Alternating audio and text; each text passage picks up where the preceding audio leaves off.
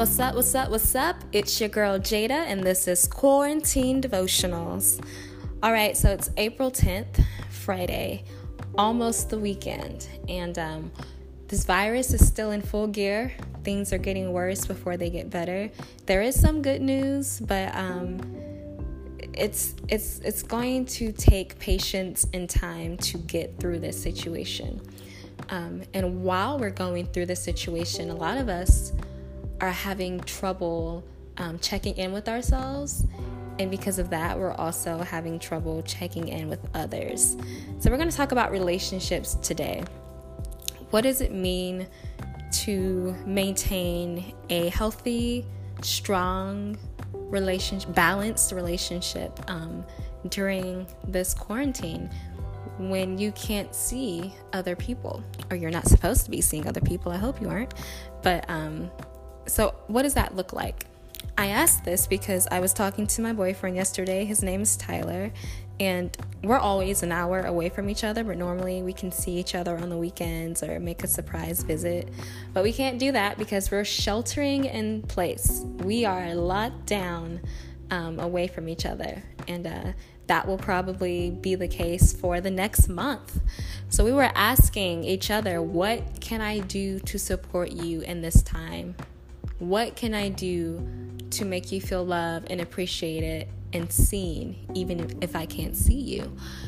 And the answer that we both came up with was just to care, to acknowledge the other, to talk and listen to the other person, um, to continue our daily prayer with each other, because it really does ground us both um, it brings us that much closer together. So I just wanted to talk about relationships today because why not?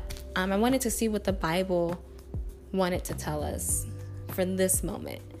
And something interesting that I found was Genesis chapter 2. And we've all heard the story of Adam and Eve, or at least most of us have.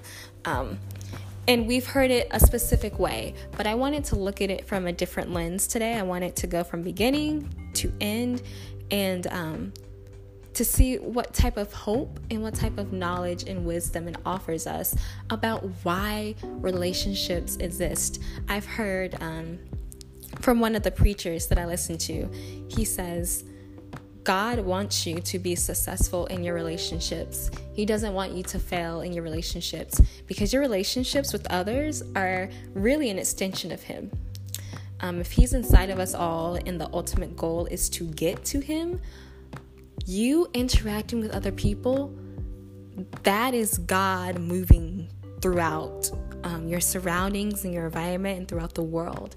That's how he shows his love. That's how we show others his love. That's how we become a blessing to others.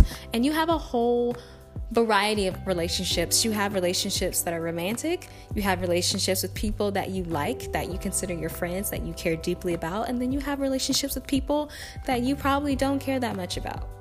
Um, but the goal of any relationship truly is God's love. It really is. So, let's examine the type of relationships we have, but also the first relationship, which was between God and man, most specifically Adam, before he created Eve. That was the first relationship, God and Adam. So let's go back. This is Genesis um, chapter 2, verses 18 through 25.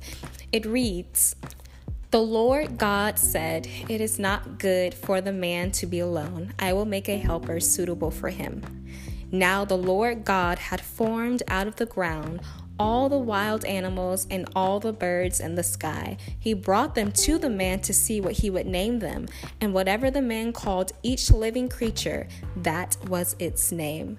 So the man gave names to all the livestock, the birds in the sky, and all the wild animals. But for Adam, no suitable helper was found.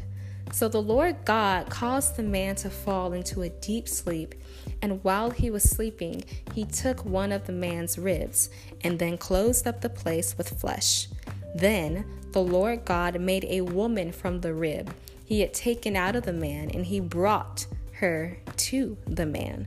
The man said, This is now bone of my bones and flesh of my flesh. She shall be called woman, for she was taken out of man.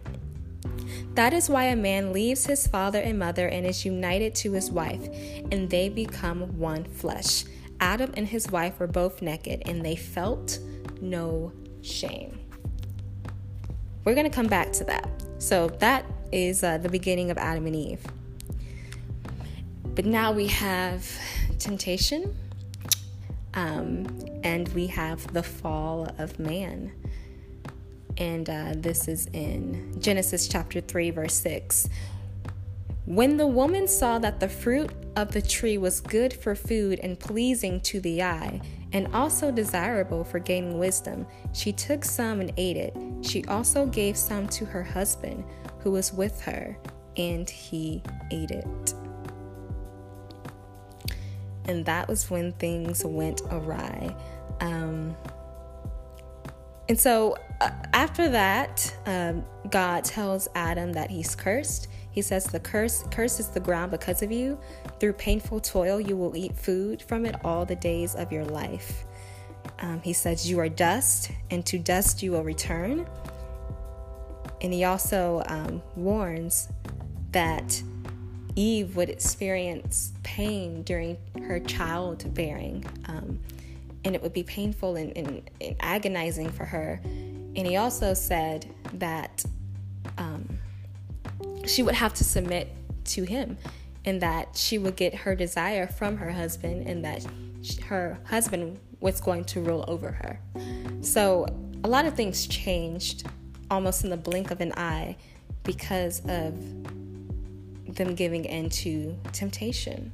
And so all of the all of these things happen because sin um, originated when they disobeyed God.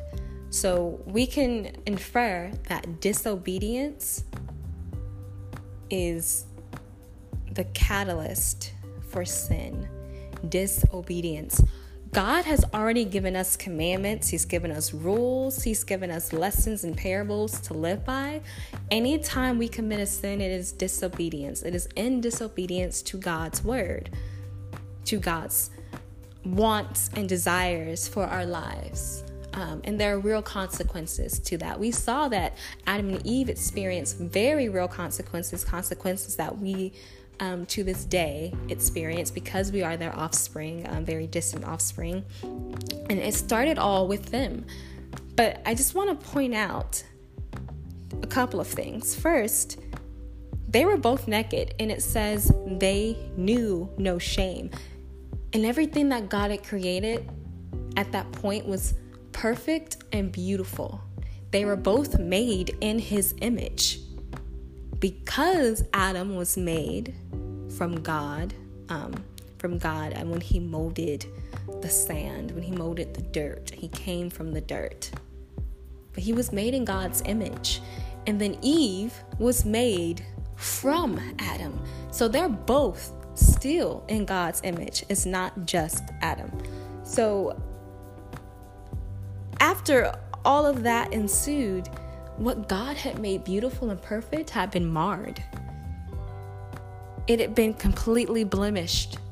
It says that um, after after they uh, ate the fruit, they had to find leaves and other materials to cover themselves with from each other. And they're married, they're one flesh. Everything changed. Relationships at that point became harder. They weren't perfect anymore. It became about them instead of focusing on God's glory, instead of focusing on the beauty that was all around them, what He had put inside of each of them, that they were both in His image, they were, they were fine before. But now that sin had entered and they opened their eyes to evil and temptation, the focus went from God to themselves. And they were ashamed and they covered themselves you can take covering as as meaning lied or hid kept from they were reserved from each other And now, throughout time, it is an ongoing battle to get back to that place of relationship with each other where God is the head and the man and the wife are of one flesh. That that's that's been hard. It's hard for all of us. We see today how marred relationships are. There's so many different uh, coaches and experts and TV shows and books. So many different um, levels of, of advice that you're given. Like, don't be too easy. Don't don't pursue him too hard. Let him come to you. There's so many different tricks and rules. But all of that, all of that is merely a distraction. All of that reminds me of what happened when they saw each other for the first time after they had sinned. They were ashamed. They hid from each other. They used to be one flesh, but that flesh was slowly ripping apart. Things went bad. That's what's happening in our lives today with our relationships. Um, just from what I see, not every relationship is like that, but for the most part, that is the struggle. Because men and women have they've forgotten that they were made to help each other. And and I'll give you something that um, supports that. If we go back to Genesis 2, it says, It is not good for man to be alone. I will make a helper suitable for him. And instead of going straight to creating Eve, it says, Now the Lord God had formed out of the ground all the wild animals and all the birds of the sky. So God created the animals first, after he said, It is not good for man to be alone. This is according to Genesis chapter 2, verses 18 through uh, 25. And so he created the, the animals, and then Adam named the animals. And then it says, But for Adam, no suitable helper was found. So God created these perfect animals, allowed Adam to name them, and still, not a single, think of all the animals on the earth, all the beautiful creatures that roam the earth now. Out of all of them, none, none of them were suitable for Adam. None of them were suitable. And let's remember that, that the purpose of, of God creating humans was to edify his glory, was to love them and for his glory to be reflected back to him. It was his original church. Except they didn't need to be saved. They were already saved. Every they had nothing to be saved from. But that all changed, right? But no suitable helper was found, and then God created Eve. Woman, woman is, is not lesser than man. Woman is not lower than man, inferior to man. Adam needed Eve. He said it is not good for man to be alone. So, if, like I said, we go back to the original purpose of humans and and Adam was for God's glory to be reflected back to him. Creating Eve made that, it made that 10 times easier for Adam and for Eve together. It, them together was going to be the ultimate expression of God's love. That was the purpose. It wasn't so that you could make Adam a sandwich or Eve could be at Adam's every whim. It was purely about God. And they were happy with each other and they were glorifying God. God's grace upon their life shone so brightly. So they were made for each other, but most importantly, they were made for God. That was the purpose of their relationship. So she's created as a sign of God's glory, and she is called the glory of man.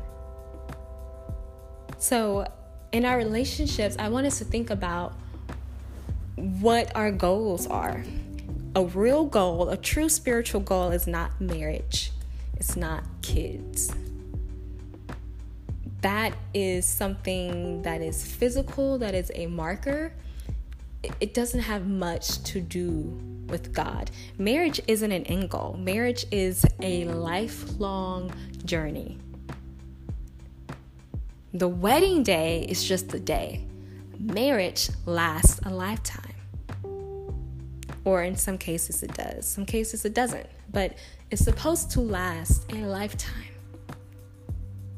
The real goal is God's glory. The real goal is redemption. The real goal is is edifying his name, is praising him, is giving back to him in every single way. So with your rom- romantic relationships, I just want you to think about who are you together? Together. Are you Adam and Eve? Are you striving to be Adam and Eve before or after the fall? Which one is it? Are you hiding from each other? Are you ashamed? Are you not honest? Are you not open? Or are you actively praising and glorifying God? Which one are you trying to be? Because we, we can't be perfect, but what are you striving for? Are you striving for the social media relationship goals? Are you striving for people's approval? Are you striving to not be alone? What are you striving for? And this doesn't go for just rom- romantic relationships, it's for any relationship. What are you striving for, and what is being accomplished by you two being together? Is it good or is it bad? Where are you going? If the answer isn't up, if you're not improving, if it's not serving you spiritually or emotionally or mentally, and God it's just so far down the totem pole that you can barely see him anymore, what is the purpose? And yes, people have good relate good relationships when they don't even believe in God. It is very possible. But we know that God makes everything good for those who love him. So your life may be good, but it's not the life that God would have created for you. It's not the life that you could have. It's not the abundance that God wanted you to have, that He sent His Son for. It's good, but it's not God's good.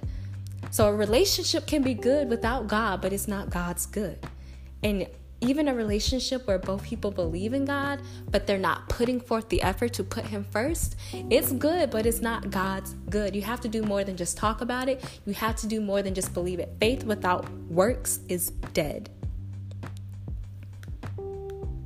So we move to Proverbs 31, talks about a wife.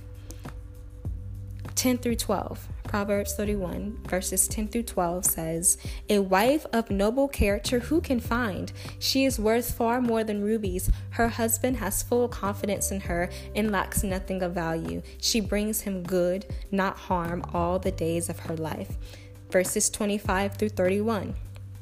She is clothed with strength and dignity. She can laugh at the days to come. She speaks with wisdom, and faithful instruction is on her tongue. She watches over the affairs of her household and does not eat the bread of idleness. Her children arise and call her blessed, her husband also, and he praises her.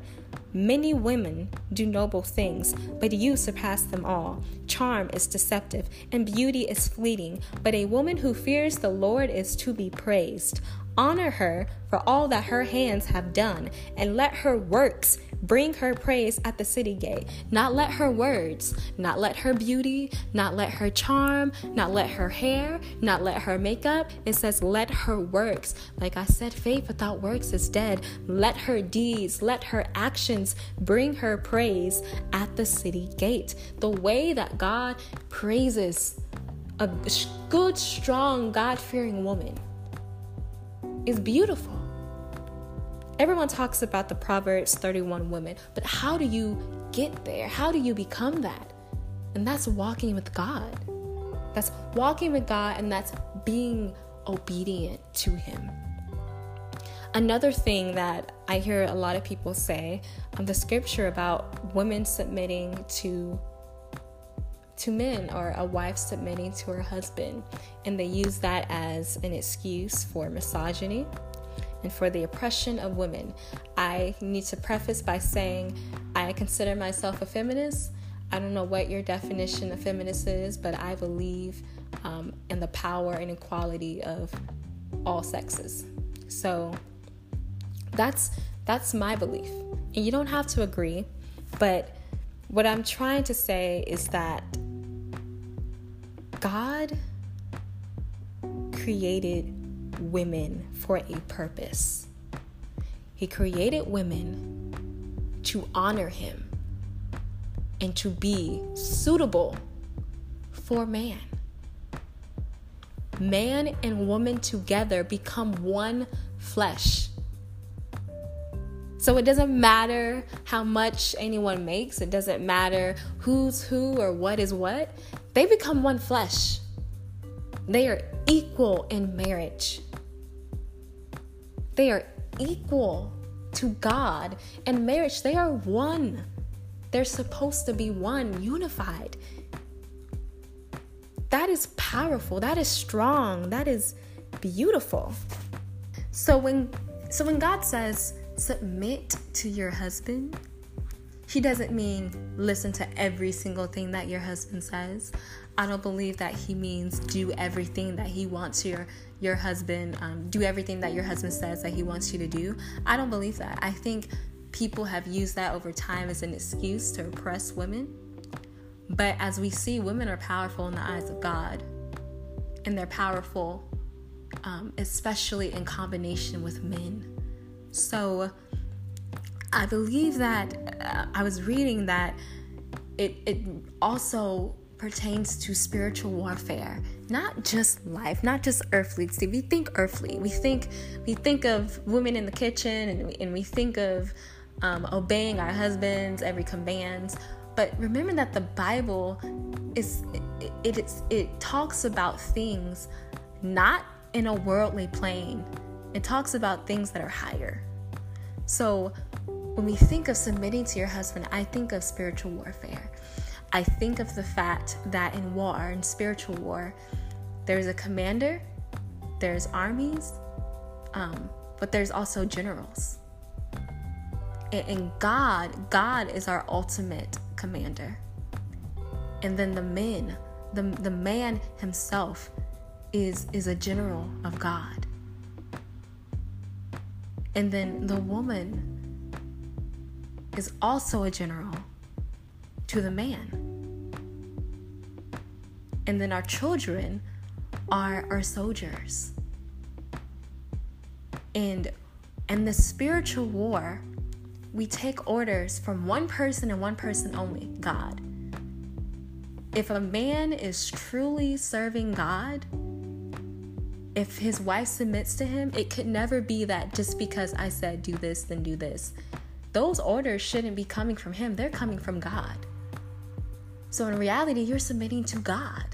You're submitting to a man who has submitted himself to God, and so you're submitting to him because of God as well. And then your children submit to you both because you are both submitting to God. And God is still getting all the glory. It's not about a man, it's not about a woman, it's about Him.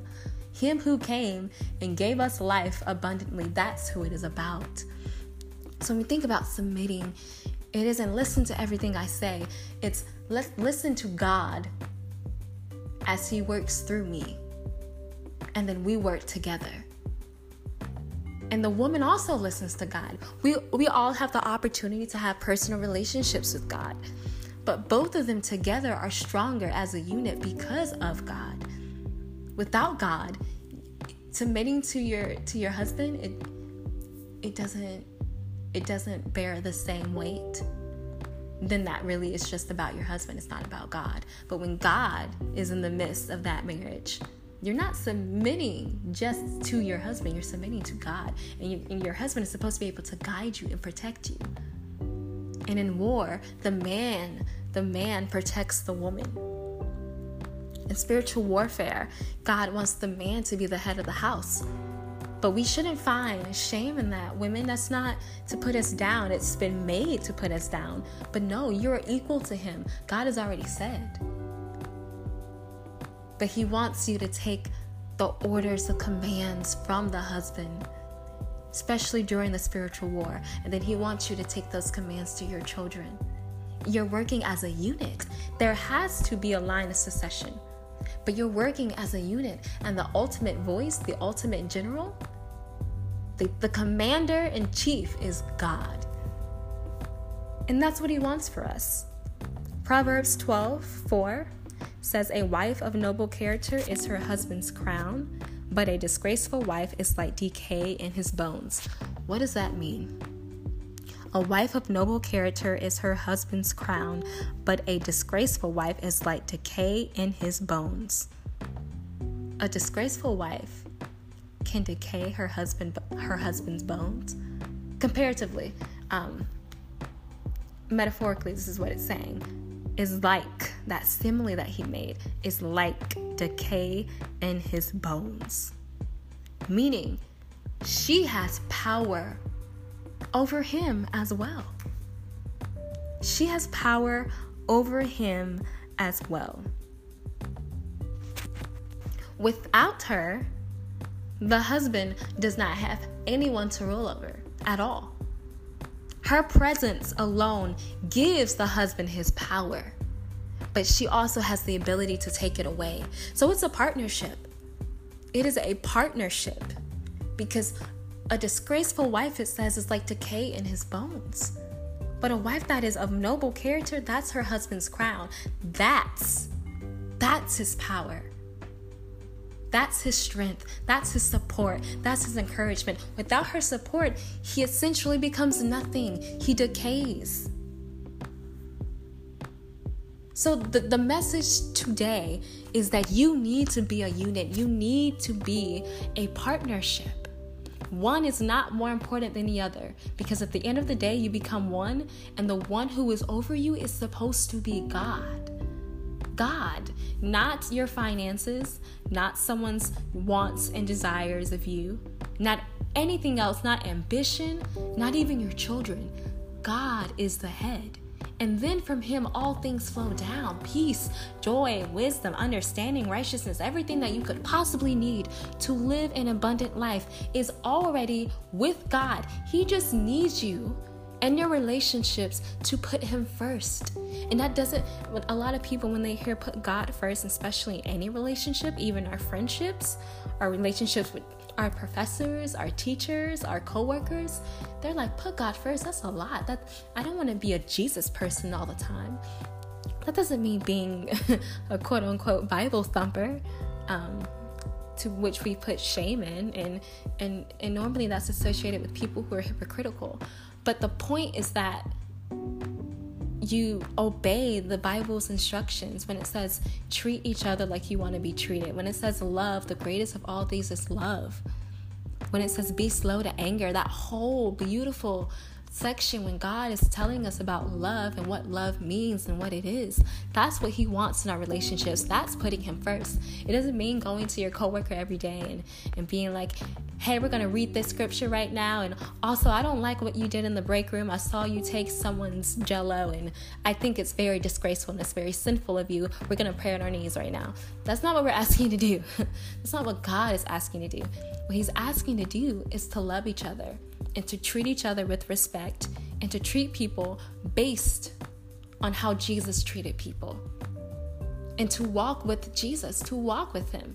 Walking with Him means that you can't take a separate path from Jesus. Walking with someone means that you are on the same exact path, you're going in the same direction. Isn't that beautiful? So, walking with Jesus is walking that path with Him to righteousness. And He is escorting you down that path. That's what it means. So, in your relationships, love.